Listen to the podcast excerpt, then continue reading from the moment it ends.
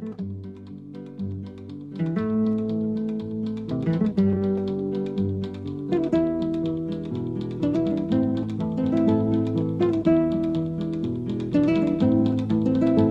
hoş geldin.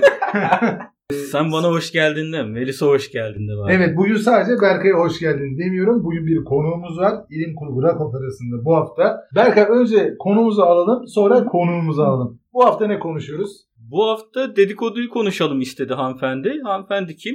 Hanımefendi psikolog Melek Melis Birkan'dan alanın içinden şu anda aktif olarak çalışıyor. Kendisi bize kendisini tanıtırsa Evet çok ben seviniriz. kısaca tanıtayım kendimi. İsmim Melis. 5 senedir de sosyal hizmetlerde psikolog olarak görev yapıyorum. Aslında daha önceki programlarınızı da izledim, dinledim. Bu konu üzerine konuşmamız beni çok sevindirdi. Çünkü çok ilgilendiğim bir konu. Ayrıca da sosyal psikolojiyle de çok alakalı bir konu olduğu için keyifle bekliyorum sorularınızı. Teşekkürler Melis Hocam düşünceleriniz için. Biz de sizi konuk olarak ağırladığımızdan dolayı çok sevinçliyiz. Evet ilk konuğumuz. Evet ilk konuğumuzsunuz bu arada. Evet. Ee, umarım e, siz de müsait olursanız ara ara biz sizi tekrar konuk almak isteriz. İnşallah. Evet Berkay, dedikodu hakkında sen ne düşünüyorsun? Abi şimdi dedikodu ben yaparsam iyi bir şey. Ama başkaları benim hakkımda yaparsa kötü bir şey. Evet hocam halk tabanında böyle karşılıyor dedikodu. Siz peki dedikoduya psikolojik olarak görün- Ya açıkçası ben de araştırana kadar e, halk tabanındaydım. E, Diğer tabana yeni geçiş yaptım. Ben kısaca bir açıklayayım hani e, teorik olarak tanımını. Şimdi sosyologların üzerinde e, mutabık olduğu en genel tanım dedikoduyla ilgili burada olmayan biri hakkında olumlu ya da olumsuz e, konuşmak şeklinde. Şimdi tanımı da bu şekilde aldığımız için burada olmayan biri hakkında olumlu ya da olumsuz konuşmak aslında dedikodu yapmayan bir insandan söz edemeyiz bu tanım çerçevesinde. Ne kadar ki bazı arkadaşlarımız yok ben hiç dedikodu yapmıyorum, istemiyorum, sevmiyorum dese bile belki olumlu anlamda bile kullansa ya da kötücül bir şekilde kullanmasa bile mutlaka dedikodu yapıyor. Yani başkası hakkında konuştuğumuz her şey dedikoduya dahil oluyor mu?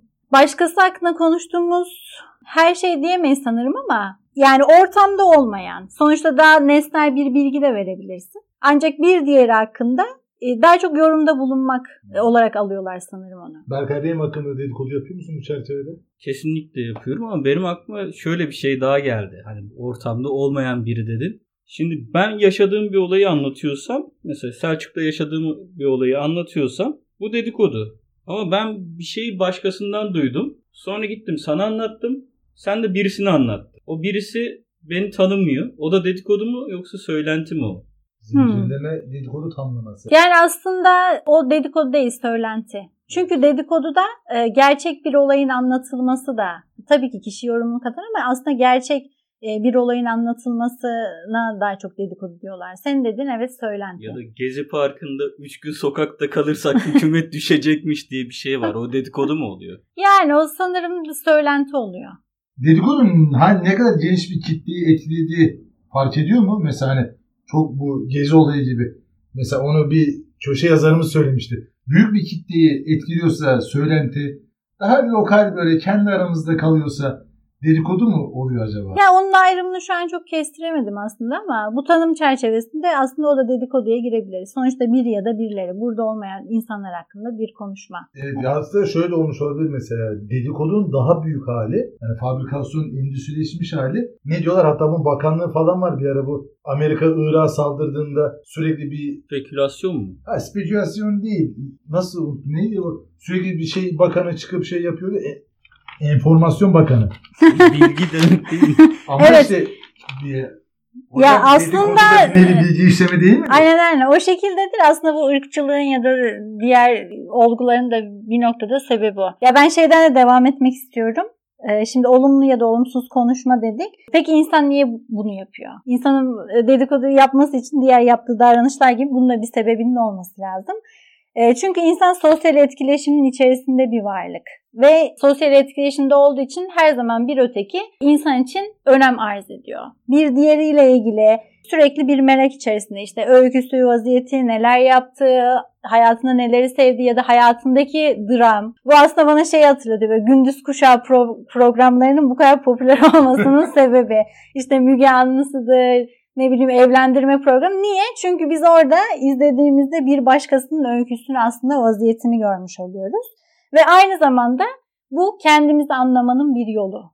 Çünkü biz e, bir diğer insanı referans noktası olarak alıyoruz ve ondan e, ileride mi olduğumuz, geride mi olduğumuz, aşağıda mı olduğumuz ona göre konumumuzu belirleyip sosyal karşılaştırmayla birlikte de kendimizi tanıyoruz.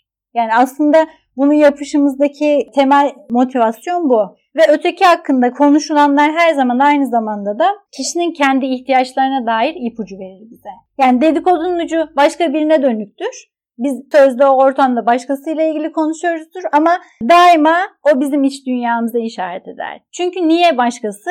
Niye o kişi? O kişiyle hangi konularda konuşuyoruz? Mesela o kişinin birini aldatması mı bizim ilgimizi çekiyor? Ya da cinsellikle ilgili başka bir konusu mu ilgimizi çekiyor? Ya da arkadaşlarına iyi davranması vesaire vesaire aile ilişkisi. Yani ondaki karşılığı konuştuğumuz şey ne, neyse aslında bizde de bir karşılığı var bunun. Hocam biz Berkay'la biraz daha temel düşünmüştük şeyi dedikoduyu biz. Daha gerilerden düşündük. Bit ayıklama. İşte Hatta- Ahmet Muz'u daha çok yedi. Yani Tabii biz, o hiçbir şey yapmıyor. Orada. şey o boyutu var tabii ki. hani biz şey olarak hani ilk dedikodunun e, ilk dedikodunun hani ortaya çıkması hani bu evrimsel süreçte biz çünkü yapılan bir araştırmaya göre maymunların bu bit temizleme seansı Hı ilk başta hı temizlik üzerine fakat daha sonra bunun bir sosyalleşme aracı olabileceğini keşfetmişler. Bir ismi vardı onun ama şu an hatırlayamıyorum. Sımarlama. Hah sımarlama evet. Biz de Berkay onun üzerine tartışıyorduk. Mesela ilk dedikodu ne olmuş olabilir diye. Ben dedim ki mesela şey olmuş olabilir. İşte bitini ayıklarken ya işte benim bitimi bitir de ben neydim şu Cengiz'in bittiğini ayıklayayım. Ya bırak ona hiç bulaşma onun her tarafı bit. Aslında şöyle bir şey var. O bit ayıklama süreci biraz onun öncesi. Yani bit ayıklama süreci aslında dil gelişimden de biraz önce diyebiliyorum ben. Hani Evet. o bit ayıklama süreciyle yakınlaşıyorlar. Bir sosyal etkileşime geçiyorlar.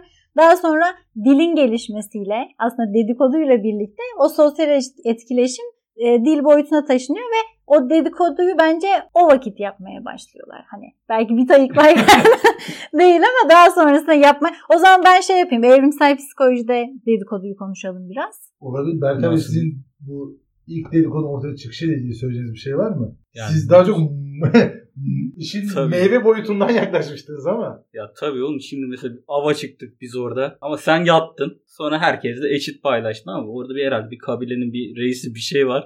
Hocam Selçuk bak yine alıyor orada beleşçilik yapıyor.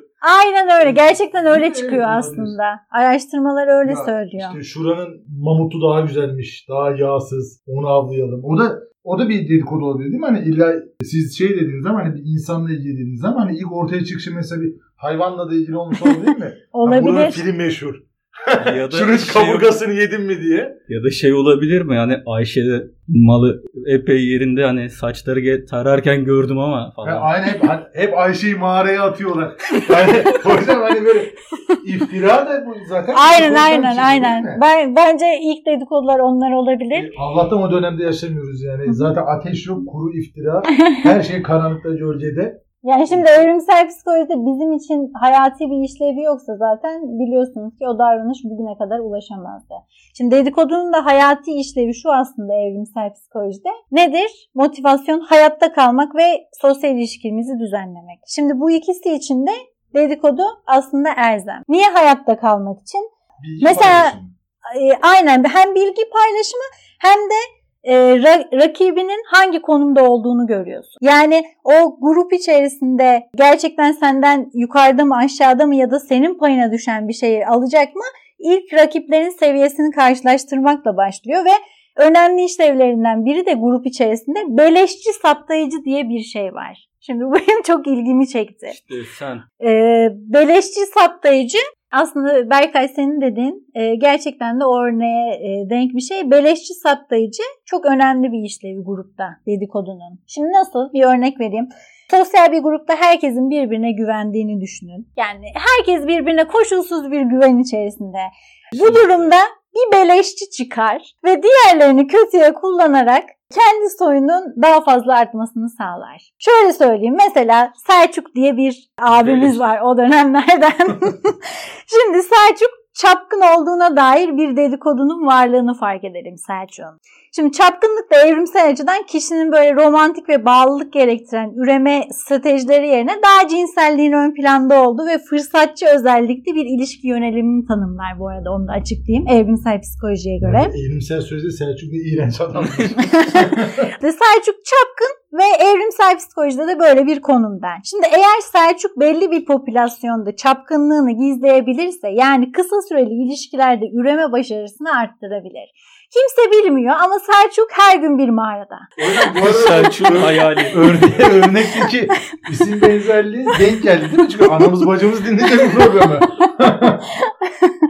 E, denk, denk geldi. ya da kasıtlı da yapılabilir bilmiyorum. Ee, yani kısa süreli ilişkilerde Selçuk'un üreme başarısını arttırıyor. Ama bu tabi dedikodunun olmadığı durumda biz bunu düşünüyoruz. Şimdi Selçuk'un çoklu partner ile ilişki dene, e, denediğini varsaydık ve eğer bu partnerler veya dışarıdan gören başkaları arasında eğer etkin bir dedikodu mekanizması işlerse Selçuk'un deşifre olma ihtimali artar. Yani dedikodu olmasaydı Selçuk her gün bir mağaradaydı. Ama artık dedikodu var ve Selçuk'un yaptıkları görülüyor. Şimdi bu Hocam, neye yol açtı?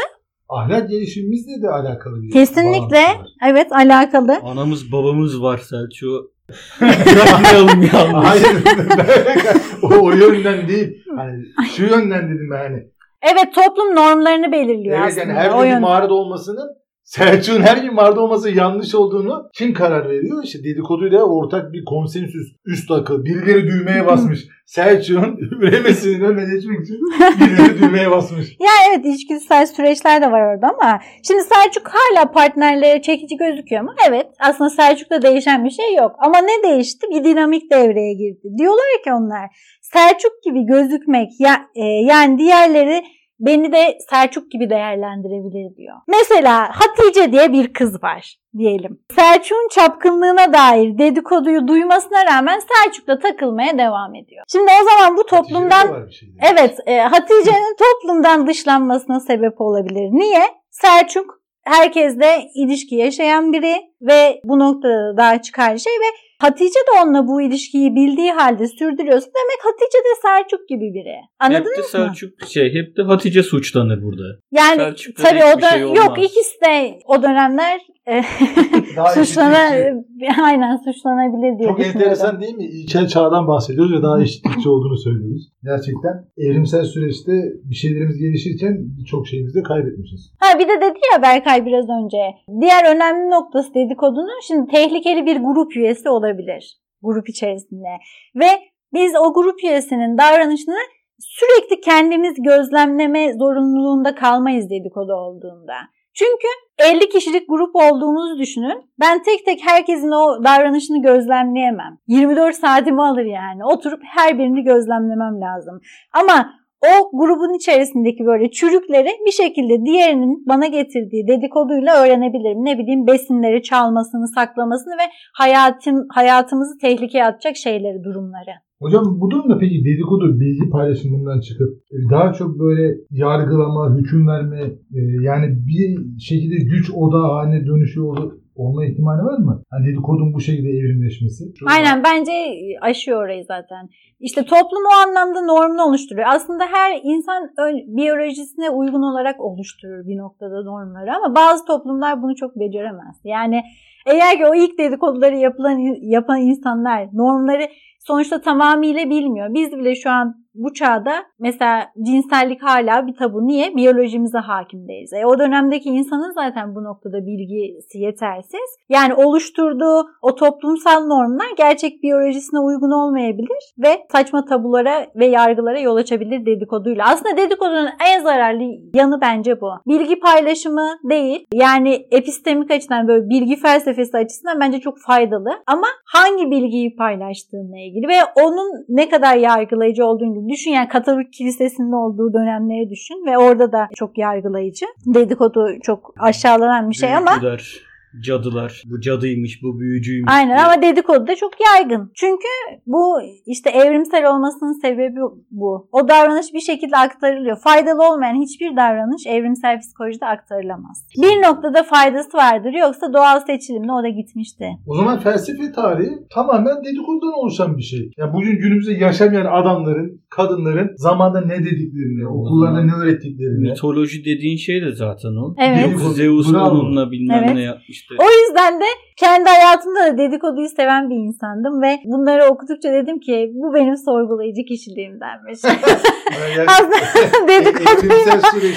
Yani hepimizin başına bir şey gelse siz devam edeceksiniz demek ki yani sosyalleşmek zorunda olan bir şey. grupta Kesinlikle. kesinlikle hani dil gelişiminde de etkisi var dedik ya sosyalleşmek zorundaysa dedikodu bir noktada kaçınılmaz. Çünkü gruptan atılma ihtimali de var. Gruptakileri belirleme ihtimali. Evet, Melis Hocam peki bu evrimsel süreçte bir de e, şu noktayı merak ediyorum. Mesela hikaye anlatıcılığı kısmında hikaye anlatıcının tarihini anlatırken şey anlatırlar. Yaptıkları işte bir araştırmaya göre hikaye kabilelerde.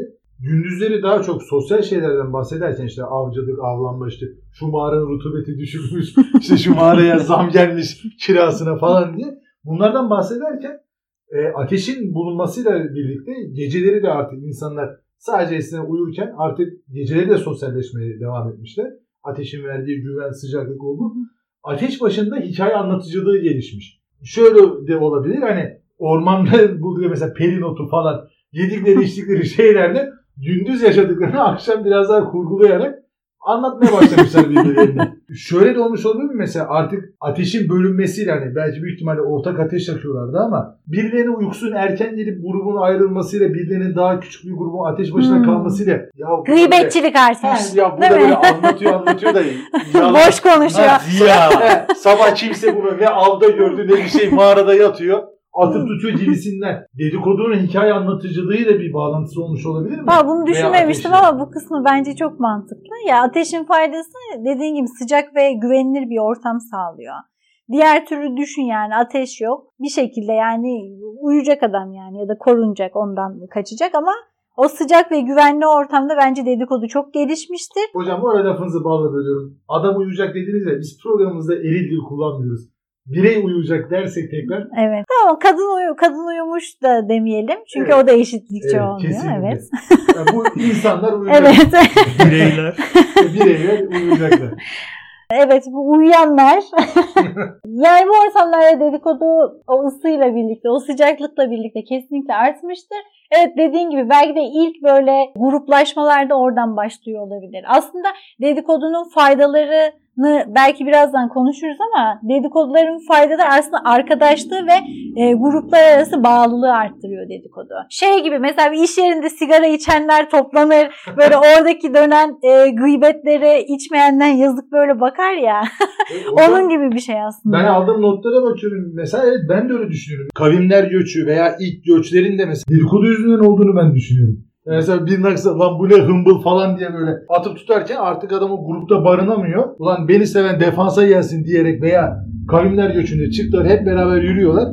İşte bir yersiz şakalar yapan mutlaka vardır. yersiz latifeler. İşte bu arkasından, arkadan yürürken bir takım şakalar falan. Hani orada adam şey demiş o Ben gidiyorum geliyor musun? Abi bu yavşakla da böyle bu yol çekilmez. Ben buradan sağa dönüyorum deyip böyle Karadeniz'e işte veya Avrupa'ya. Ya da şey de olabilir. Bir şeyler duymuştur ya da bir şeyler uyduracaktır orada. Kabilenin içinde bir reislik almak istiyordur. Lan bizim reis de şöyle böyle Onunla ilgili bir şey var biliyor musun? Aslında. Machiavellist zeka diye bir şey var. İşte buna göre aslında birey gruba aidiyet ve güvende hissetmek için bildiğin dolandırıcılık yapıyor. Yani hiyerarşideki yerini yükseltmek için karşı tarafı sürekli manipüle ediyor. Emlakçılık da böyle bulunmuş olabilir mi bu şeyde? Buranın toprakları daha verimliymiş diye önden birisi gidip veya önden gidip baktı kimse gelmiyor. Pek sevilmeyen bir tip. Ya burada da böyle bir ekiyorsun 10 alıyorsun. Metrekaresi kampanya 2 dirhem diye. Tabii o zaman dünyaları da çok ufak yani belki köyünden dışarı çıkmamış insanlar bunlar. Evet. Bir, Bir de, anda bir denizlerle de araştırma var bu konuyla ilgili. korteks hacmiyle kandırma davranışı orantılı bulunmuş. Yani dolandırıcıların korteks hacmi de aslında daha O zaman genişmiş. ilçe insanlar daha dolandırıcıydı. Yok o zamanla işte birikimli şekilde gelmiştir bence ama yani Veya Dolandırıcılık nasıl? belki mi? de manipülasyon denilebilir ona ya. Şöyle olabilir yani mesela. Manipüle etme Yani o zaman mesela dolandırmayı da bilmiyor. Yalan, yalan bir şey söylüyor. Karşılıksız bir şey söylüyor. Ama hani sonucunu kesecek zekası olmadığı için lan ne dedim ben diyor mesela. Hani dolandırdığını bilmiyor. Ne, ne diyorum ben diye Hayır şey içgüdüsel olarak yapıyor bunu. Ha evet içgüdüsü. Hani öyle. o grupta ben öne çıkmalıyım diye. Olabilir. Yani çünkü şeyde var ya e, hayvan bahçesinde mesela bir maymuna bir bardakla sihirbazlık gösterisi. E, ki maymun ne bilsin var olmanın yok olmanın hani somut olarak bilir sadece muz var veya yok diye ama bunu bir şaka unsuru olacağını. Bir top gösteriyor bardağın içine koyuyor sonra bardağı çeviriyor. Top düşmüyor maymun gülüyor. hani onu iyi mesela içgüdüsel olarak da böyle şaka babında dolandırıcılıklar yapıyor. Aslında olabilirler. mizahın da zekayla ve o gülmenin kandırmayla da ilişkisi var ya. Onun gibi Evet. bir şey aslında. Kesinlikle. Hani mizah yeteneği aslında yüksek olan insanların o, ala- o anlamdaki zekası Acaba çok da. mu eğleniyordu bu ilçeli insanlar ya? şey dedikodu yaparken. Belki çelişkileri iyi tespit edebiliyor. Aslında o esprideki olay da o çelişkilerdir ya. Evet. Gerçeği olduğu gibi sunsa zaten kimseyi güldürmezsin. Ama oradaki o çelişkiyi gördüğün için daha çok gülüyorsun. Hayatları daha heyecanlı olabilir ama ya. E, tabii canım mamut kovaladı sırttan geliyor falan. Ağaçta uyuyorsun. Aa evet. Ya ama bu şey de var mesela yani eğer o ilkel insanların heyecanını tatmak istiyorsan şey gidebilirsin mesela Libya'ya falan. Orada adam kaplanla falan geziyor çıt çıt yapıyor. Kaplanın üstüne şey yapıyor saldırtıyor. Sırttan besleyenler var. Suudi Arabistan'da, Bahreyn'de. Şimdi insanların insanların başka insanlar hakkında düşünceleri var hepimizin. Bunları da yakın gördüğümüz kişilerle paylaşıyoruz bu arada. Bu da bir güven oluşturuyor herhalde dedikodu yaparken. İşte o yüzden dedim ya arkadaşlığı arttırıyor aslında. Aynen. Ama olumlu olduğu zaman bir şey demiyoruz da olumsuz bir şeyi duyarsak tüh Allah belanızı versin pis dedikoducular diyoruz. Mesela bu bir riyakarlık mıdır? Yani riyakarlık diye alabiliriz aslında. En başta dedim ya tanımında. Aslında belki tanımı bilmememizle de ilgili bir şey. Dedikodu olumlu ya da olumsuz fark etmez. Bir ötekiyle ilgili onun bulunmadığı bir ortamda konuşmaktır. Peki daha çok skandal olması mı bu ilgi çekiyor mesela? Çünkü Selçuk Ayşe ile çıkıyormuş desem ha belki çok fazla şey olmaz ama Selçuk'la Ayşe'nin arasında yaş farkı varsa hı. Bence o skandalı kaldıysa falan o biraz daha Anladım. O ilgi çeker. skandalı belirleyen noktalar bence şunlar. Bizim için tehdit olarak gördüğümüz o biraz önce konuştuğumuz konuyla ilgili yani evrimle ilgili yine. Çünkü biz bazı şeyleri bizim için tehdit görürüz. Mesela Selçuk bunu duyunca Allah belanızı versin. İşiniz gücünüz yok mu sizin? İşsiz herifler falan diye başlıyor hani biz Ayşe ile ara- arasında konuştuğunu duyunca. Bunu bakın anamız bacımız dinleyecek bu programı. bu da tamamen tesadüf eseri geldi. Dedikodu şey kelime anlamıyla direkt aslında kendini belli ediyor. Dedi kodu. O dedi o kodu. Hani üçüncü bir kişiyi anlatıyor aslında. Sen ben aramızda bir şey kuruyoruz. Üçüncü bir kişiyi anlatıyor ama bu bunun bir tarzı bir şey var. Mesela olumlu olduğunda iyi güzel çok ilgi çekmiyor. Olumsuz oluyor. Kim ne çe- şekil yapıyor bunu? O üçüncü kişinin bir önemi var mı? Ya aslında bence bu şununla ilgili. Evet bu tanıma göre çoğu şeyi biz dedikodu olarak aldık ama kişilik özelliklerine göre de aslında dedikodu tipleri var. Onları biraz açıklayayım. Sorunun cevabı sanırım orada. E, Şimdi ilki süperego ile barış içinde olma çabasında olan dedikoducular var. Nedir süperego dediğimiz? E, İşte tanrı, anne, baba, ebeveyn yani bir otorite olarak gördüğümüz e, kişiler diye düşünelim ve bunu daha çok obsesif karakterler yapıyor ve genellikle bunlar kınama dedikodusu şeklinde oluyor. Ne gibi? Aynı zamanda da bu dedikodu yapılırken mesela dedikodu yaparken ben varım. Dedikodu seninle yapıyorum diyelim dedikoduyu. Bir de dedikoduyu yaptığımız insan var. Ama bu tipte bir de onu sanki gözlemleyen bir otorite figürü var. İşte bir tanrı var ya da bir anne baba varmışçasına bu insanlar bu dedikoduyu yapıyor ve sanki onlara şunu göstermeye çalışıyor. Ben yapmadım, bak onlar yaptı. Ben ahlaki olarak iyiyim ama onlar ahlaki olarak kötü. Yani aslında kendine dönük bir şekilde ahlaki olarak kendini aklamış oluyor ve kendini rahatlatmış oluyor. İkimiz de aynı şekilde. Ha, bu skandal dedikoduları daha çok bunlar aslında. Ayşe ile Hasan çıkıyormuş değil de Ayşe ile Hasan'ın arasında da 15 yaş farkı var. Olacak iş mi? Aynen. Pardon Berkay az önce ben çıkıyordum Ayşe'nin çok terk etti beni. tamam ya. Ayşe de Selçuk'u bıraktı direkt Hasan'la yani, çıkmaya başladı. işte bu hemen ufak bir dedikodu. Helal olsun. Mesela evet bak Hasan'la Selçuk Hasan'la çıkmış olsaydı ve sürekli bunun dedikodusu yapılsaydı Ben ahlaki evet ahlaki olarak bak şuraya bağlayacağım.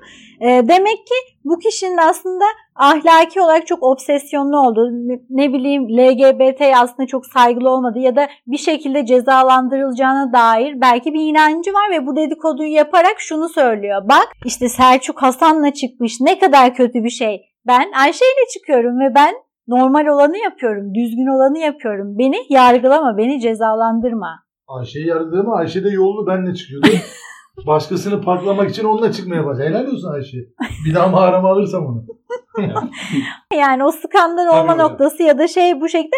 Bir de insanların dedikodu yapmasının aslında en büyük sebeplerinden biri de kendilik saygılarını arttırmaları. Yani kendilik saygısı yani öz saygısı düşük olan insanlar karşı tarafı daha böyle aşağıya çekerek bir şekilde o kendilik benlik saygılarını yükseltmeye ya da bir şekilde dengelemeye çalışıyorlar.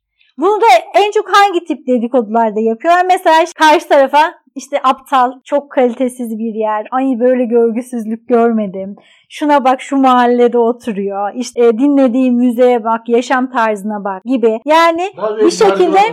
Ha, ka- karşı tarafı yetersiz ve kalitesiz gösterecek dedikodular yapıyor ki onlar yetersiz ve kalitesiz, ben kaliteliyim. İnsanların sıklıkla yaptığı aslında dedikodu türleri bu ve bu işte dedim ya ırkçılığa aslında sebep olan bir şekilde işte mezhep ayrıkları da odur budur daha böyle faşizan şeyleri doğurduğunu düşünüyorum. Çünkü bir sınıf kavramı çıkıyor orada. Kendi benliğini yüceltmek için ben bu sınıftanım sen o sınıfa daha iyisin gibi. Ama bir tür daha var ki bence bu toplumda en çok kötülenen ve en yaygın olarak dedikodu dediğimizde ay dedikodu mu yapmış diye böyle korktuğumuz şey kötülük yapma amacı taşıyan dedikodular. Yani bu diğer saydıklarında aslında kişinin temel motivasyonu karşı tarafa zarar vermek değil. Temel motivasyonu kendini bir şekilde daha iyi hissetmek. Ne bileyim benlik saygısını yükselterek kendini iyi hissedebilir ya da cezalandırılmayacağını, ahlaki olarak yanlış bir şey yapmadığını anlayarak kendini iyi hissedebilir. Ama diğerinde burada amaç öfke duyduğum bir insanı gerçekten zarar vermek. Ne bileyim işten attırmak, boşanmasını Hmm.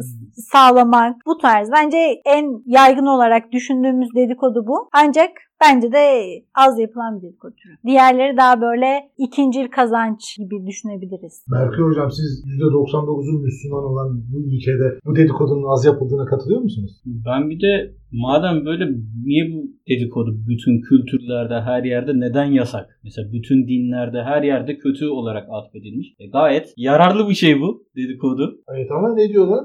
Dedikodu yapmak insan eti yemektir der hadiste. Hayır insan eti değil o. Dedikodu yapan ölü kardeşinin etini yemiş gibi bir şey. Din kardeşinin etini. Evet, Ölmüş yani- arada ben Ölmüş hadis kardeşin dedim, çok etini. Pardon. Hadis değil tabii ki. Ayette geçiyor. Ya peki işte bu bu kadar da kötü oluyor, şey oluyor ama hala hepimiz de yapıyoruz. Fonksiyonu ne? Ya herke, her şeyin bir dozu olduğu gibi ben şey olarak görmüyorum bu- bunu da. Tamamen yüceltilecek ya da aşağılanacak bir şey değil bence dedikodu. Kişilerin bunu nasıl yaptığıyla, ne dozda yaptığı. Mesela araştırma var. Günde ortalama insanlar 50 dakika dedikodu yapıyormuş. Ama bir insan günde mesela 3 saat, 4 saat, 5 saat dedikodu yapıyorsa ben suçu dedikoduda değil de aslında bir noktada da o insanda görüyorum. O insanın kendiyle ya da bunu yapmasıyla ilgili bir sebep vardır mutlaka. Yani dedikodu ne nasıl çıkmış? Konuştuk zaten bir şekilde bir diğeriyle ilgili bilgi edinmek için. Bundan ayrı bir sebepleri de olmalı ki o kişi 5 saat 6 saat bunun dedikodusunu yapabilsin. Yani bunun dozunu ayarlamak bence çok önemli. Bilgi için böyle hakikati öğrenmek için aslında ortaya çıkan bir şey dediğin gibi. Belki kültür bile bunun üzerine gelişiyor. O hakikati bulmak için bir diğeriyle ilgili konuşurken kendinle ilgili bir şey fark etmek fark etmek içinse bence bu faydalı bir şey. Ama kötücül amaçla bunu yapıyorsan, bunun dozunu ayarlayamıyorsan bu sıkıntılı. Yani sadece şunu söylemek istiyorum. Dedikoduyu yaptınız diyelim. Yaptık, oturduk, gıybetin dibine vurduk biz bu akşam. Kendinize şunu sorun. Ben bu dedikoduyu bu akşam yaptım. Genelde kapatırız ve biter. Ertesi gün devam ederiz. Ben bunu yaptım ama ben bunu niye yaptım? Niye özellikle bu konu? Niye bunu seçtim? Niye bu insanı kötülüyorum? Emin olun ki sizden bir şeyi keşfetmiş oluyorsunuz. Aslında kendinizi anlamış oluyorsunuz o diğerinde. Ve rahatlamış da oluyoruz aslında. Evet. Bir haksızlığa uğradık. Bir şey yaptık. O sırada kalp atışlarımız hatta hızlan. Dedikoduyu yaptığımızda bir rahatlama hissi oluyor. Sakinleşiyorsun, kaygın azalıyor. Evet Yani- işte o yüzden terapi dedikodu yapma yeri midir diye sorular soruyorlar. Ya da dedikodu da bir terapi midir? Siz ne düşünüyorsunuz hocam bu konuda şimdi? Dedikodu Ben ikinize değil, de sorayım o zaman. Sen de aile danışmanısın. İfşa oldum evet. Yani terapi dedikodu yapma yerim. Çünkü ben bir şey başıma bir şeyler geliyor ya da babama anlatıyorum, bir şeyler yapıyorum ve rahatlıyorum sonra. Başımdan geçen şeyleri anlatıyorum. Yine orada da dedikodu olmuyor mu bu? Hocam müsaade ederse önce ben kısa bir cevap vereyim. Sonra hocam daha derinlikli olarak daha aktif olduğu için bu konuda cevap versin. Bence dedikodu bir terapi aracıdır ki zaten psikologlar da dedikoduyu seven insanlardır. Şimdi hemen böyle meslekler arası çatışma da şey yapalım. Ya bu arada yeri gelmişken söyleyeyim. PDR'ciler de atanamamış sosyal hizmet uzmanıdır. Hocam bu konuda ne düşünüyor onu da merak ediyorum. Evet ben dedikodu yapma yeridir demiyorum tamamen. Ama değildir de demiyorum. Çok böyle muğlak bir şekilde. Çünkü bir şöyle bir netliği yok. Şimdi terapiye geliyor danışan. Niye geliyor? Hani hayatından bir şeyi paylaşmak için ve öteki kişiler danışanın hikayesinin her zaman önemli bir parçası oluyor. Danışan daima kendini anlatmıyor terapide.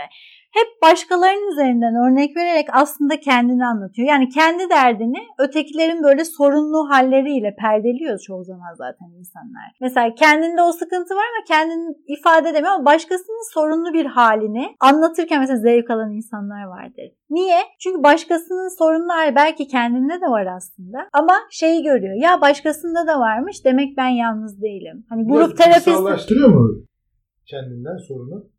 Evet aslında dışsallaştırıyor. Belki de yüzleşmemesi için. Belki bu da bir savunma mekanizması. Ama gerçekten belki onun davrandığı gibi ya da onun olduğu konumda. Ama bunu anlatırken rahatlıyor. Niye rahatlıyor? Sadece ben yalnız değilmişim. Bu derdi ya da aldatılan sadece ben değilmişim. Başkaları da aldatıyor. Yani oradaki du- duyduğu zevk belki karşı tarafı sadece evet ben aldatılmadım, o aldatıldı gibi bir şey değil de hani kendi hayatından tanıdık bir şey görüyor ve bir şekilde rahatlıyor. Yani bence meseleye bu şekilde bakmak lazım. Yani diğer insanların iyi kötü, hata, güzellikleri her neyse bu o kişiye bir noktada değiyor ve onu görüyor. Yani çünkü zaten danışanlar kendileri için önemli olmayan kişilerden bahsetmezler terapide. Amaç sürekli, terapistin amacı da sürekli danışandan bir şekilde bilgi almaktır. Ben terapistim, direkt bunu soramam danışana zaten. Danışanın hikayesinden bir noktayı görürüm ve danışan o hikayesini anlatması için mecburen dedikodu yapmak zorunda kalıyor. O da şey görüşme sırasında.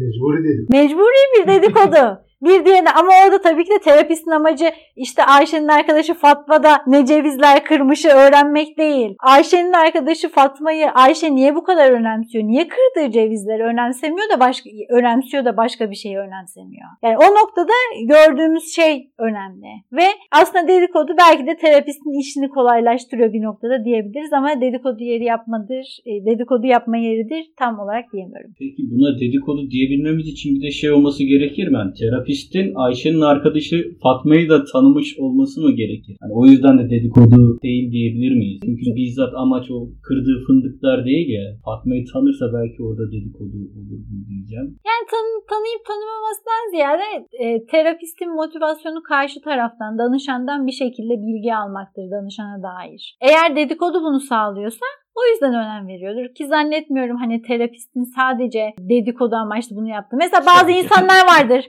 e, mahallelerde teyzeler vardır böyle herkesin hayatına musallat olmak isterler. Her şeyi öğrenmek isterler. Dikkat edin o teyzeler böyle çok acı çekmiş teyzelerdir ya da bir sıkıntısı Görmüş olan teyzelerdir. Evet görmüş geçirmiş. diyoruz.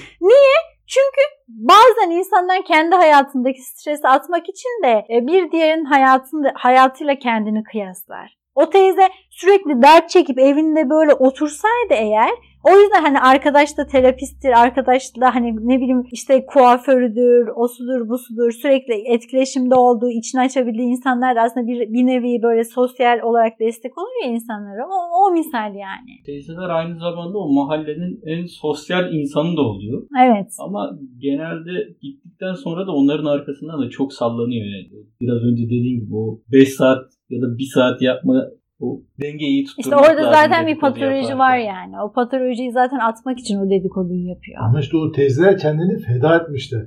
Hani Hem varlıklarıyla çağırırlar zaten. Tabii hem Ortama. varlıklarıyla dedikodu devam ettiriyorlar hem de öyle bir ambiyans yaratıyorlar ki ben gittikten sonra da bu dedikodu devam etsin diye hani gerekirse benim hakkımda konuşsunlar diye onlar mahallenin adanmışları bence. Evet. Yani bilgeler.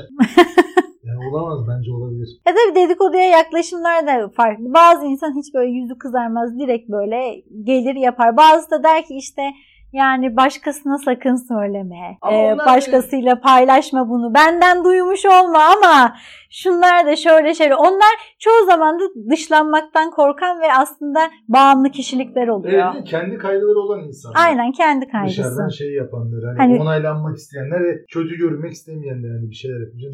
Normlarla alakalı çelişki yaşayan insanlar onlar. Yoksa Evet. yap gitsin. Beni gruptan atmasınlar yeter ki. Kesinlikle. Yani- Arkasından söyleyeyim konuşayım ama beni de gruptan atmasınlar. Yani ki bence yani bu kadar toplum normları tarafından baskılanmasına rağmen dinler tarafından da yasaklanmasına rağmen hala damarlarımızda gıybet hormonları dolaşıyorsa bence dedikoduya gereken değeri vermemiz gerekiyor. Aynen. Bence dedikoduların günlük yaşam, yaşamdaki rolünü belki de yeniden düşünmemiz gerekiyor. Yani başarılı Evet. bir dedikodu iyi takım oyuncusu olmayı gerektiriyor demek. Ben Umarız buradan- bu program bunu sağlar. evet didaktik bir şekilde bitirmemiz gerekirse bu programı Hocam eklemek istediğiniz daha bir şey var mı? Evet. Sadece şunu ekleyebilirim. Bu dedikodu ya da herhangi başka bir konu olabilir. İyi ya da kötü olmasından çok bunu niye yaptığımızı düşünürsek bence diğer konularda da faydalı olacak. Yani biz bu dedikoduyu niye yapıyoruz? Dedikoduyu yaptıktan sonra sonuçları evet kötü olabilir ve bu meşrulaştırmaz aslında bunu ama e, insan olarak evrimimizden gelen şeyleri, evrimsel psikolojiden gelen şeyleri bir şekilde niye olduğunu anlayıp bunu kabullenmemiz lazım. En azından bunu yaparken suçluluk duymayız ya da başka diğer hislere yönelmeyiz. Öncelikli olarak dengeyi kurmamız gerektiğini düşünüyorum ben. Hangi konu olursa olsun bir şeye iyi ya da kötü demek onu bir sınıfa sokmak oluyor. O yüzden ben dedikoduya iyi ya da kötü demiyorum. Faydalı yönleri olduğu gibi faydalı olmayan yönleri de çok. Önemli olan kişinin o sınırı çekip kendi hayatında bunu ne kadar uygulayacağı ve kendine dair farkındalığı olduğunu düşünüyorum. Berkay Hocam sizin eklemek istediğiniz son bir şey var mı bununla ilgili? Ya o zaman genellemeden koşulları olabildiğince sabitlemek, daraltmak ve hakkında pozitif ya da negatif bir yorum yapmamak lazım. Dedikoduyu yapan kişiye de bir şans daha vermek lazım. Allah kimseyi dedikodu yapılmayan ortamda bırakmasın. Bizim alnımız dik başımız yok. Bu alnımız ak başımız diktir. Ben son bir şey söyleyeyim. Lafınızı kesiyorum ama onu unuttum. Ee, aslında dedikodu yapmaya iten şeylerden biri de bizim. Biliyorsunuz beynimizde bazı sıvılar var. Onlar bizim mutluluk düzeyimizi değiştiriyor. Dedikodu, dopamin. Programımızda Biz buna değinmiştik hocam. Teşekkür ederim için. Arkadaşlar ilk bölümü de bu vesileyle yeniden dinleyiniz. Evet, ya dedikodu aslında bir ödül mekanizması. E, bağımlılıklar da ödül mekanizmasına göre çalışır. İşte porno bağımlılığı, madde bağımlılığı, yeme bağımlılığı fark etmez. Aslında dedikodu da bizi dopamin salgılatar. Dedikodu yaptıktan sonra bazı insanlar kendinden geçer. Çok mutlu olur böyle. hani Nirvana'ya ulaşmış o tatmin duygusu ve onun en büyük sebeplerinden biri de dopamin salgılatmasıdır bunun. Yani seni dedikodu yaptıkça da aslında ödüllendiriyor vücudun. Bu noktada ama diğer bağımlılıklarda olduğu gibi nasıl ki çok yersek bir şekilde obezite ya da diğer bağımlılıklar buna zarara yol açıyorsa dedikoduya da bu açıdan bakmak lazım. Fazlası zarar ama dozunda olursa dopamin seviyemizden dolayı bizi mutlu edebilir. Hem medeniyete hem bize faydası var. O zaman Ağzınıza Ben sağlık. teşekkür ederim. Çok keyifliydi. teşekkürler. Umarız bir başka programlarda Evet. yeniden sizinle güzel güzel bir konuda görüşmek, konuşmak dileğiyle. Ayağınıza sağlık geldiğiniz için Teşekkür ediyorum. biz teşekkür ediyoruz. O zaman Berkay'cığım senin dinleyicilerimize son bir mesajınla kapatalım. Nasıl Ağzın- kalsınlar? Ağızları bal yesin. Ağzınız bağlı yok. Ağzınızı ne zaman açıp ne zaman kapatacağınıza dikkat edin. O zaman hoşça kalın.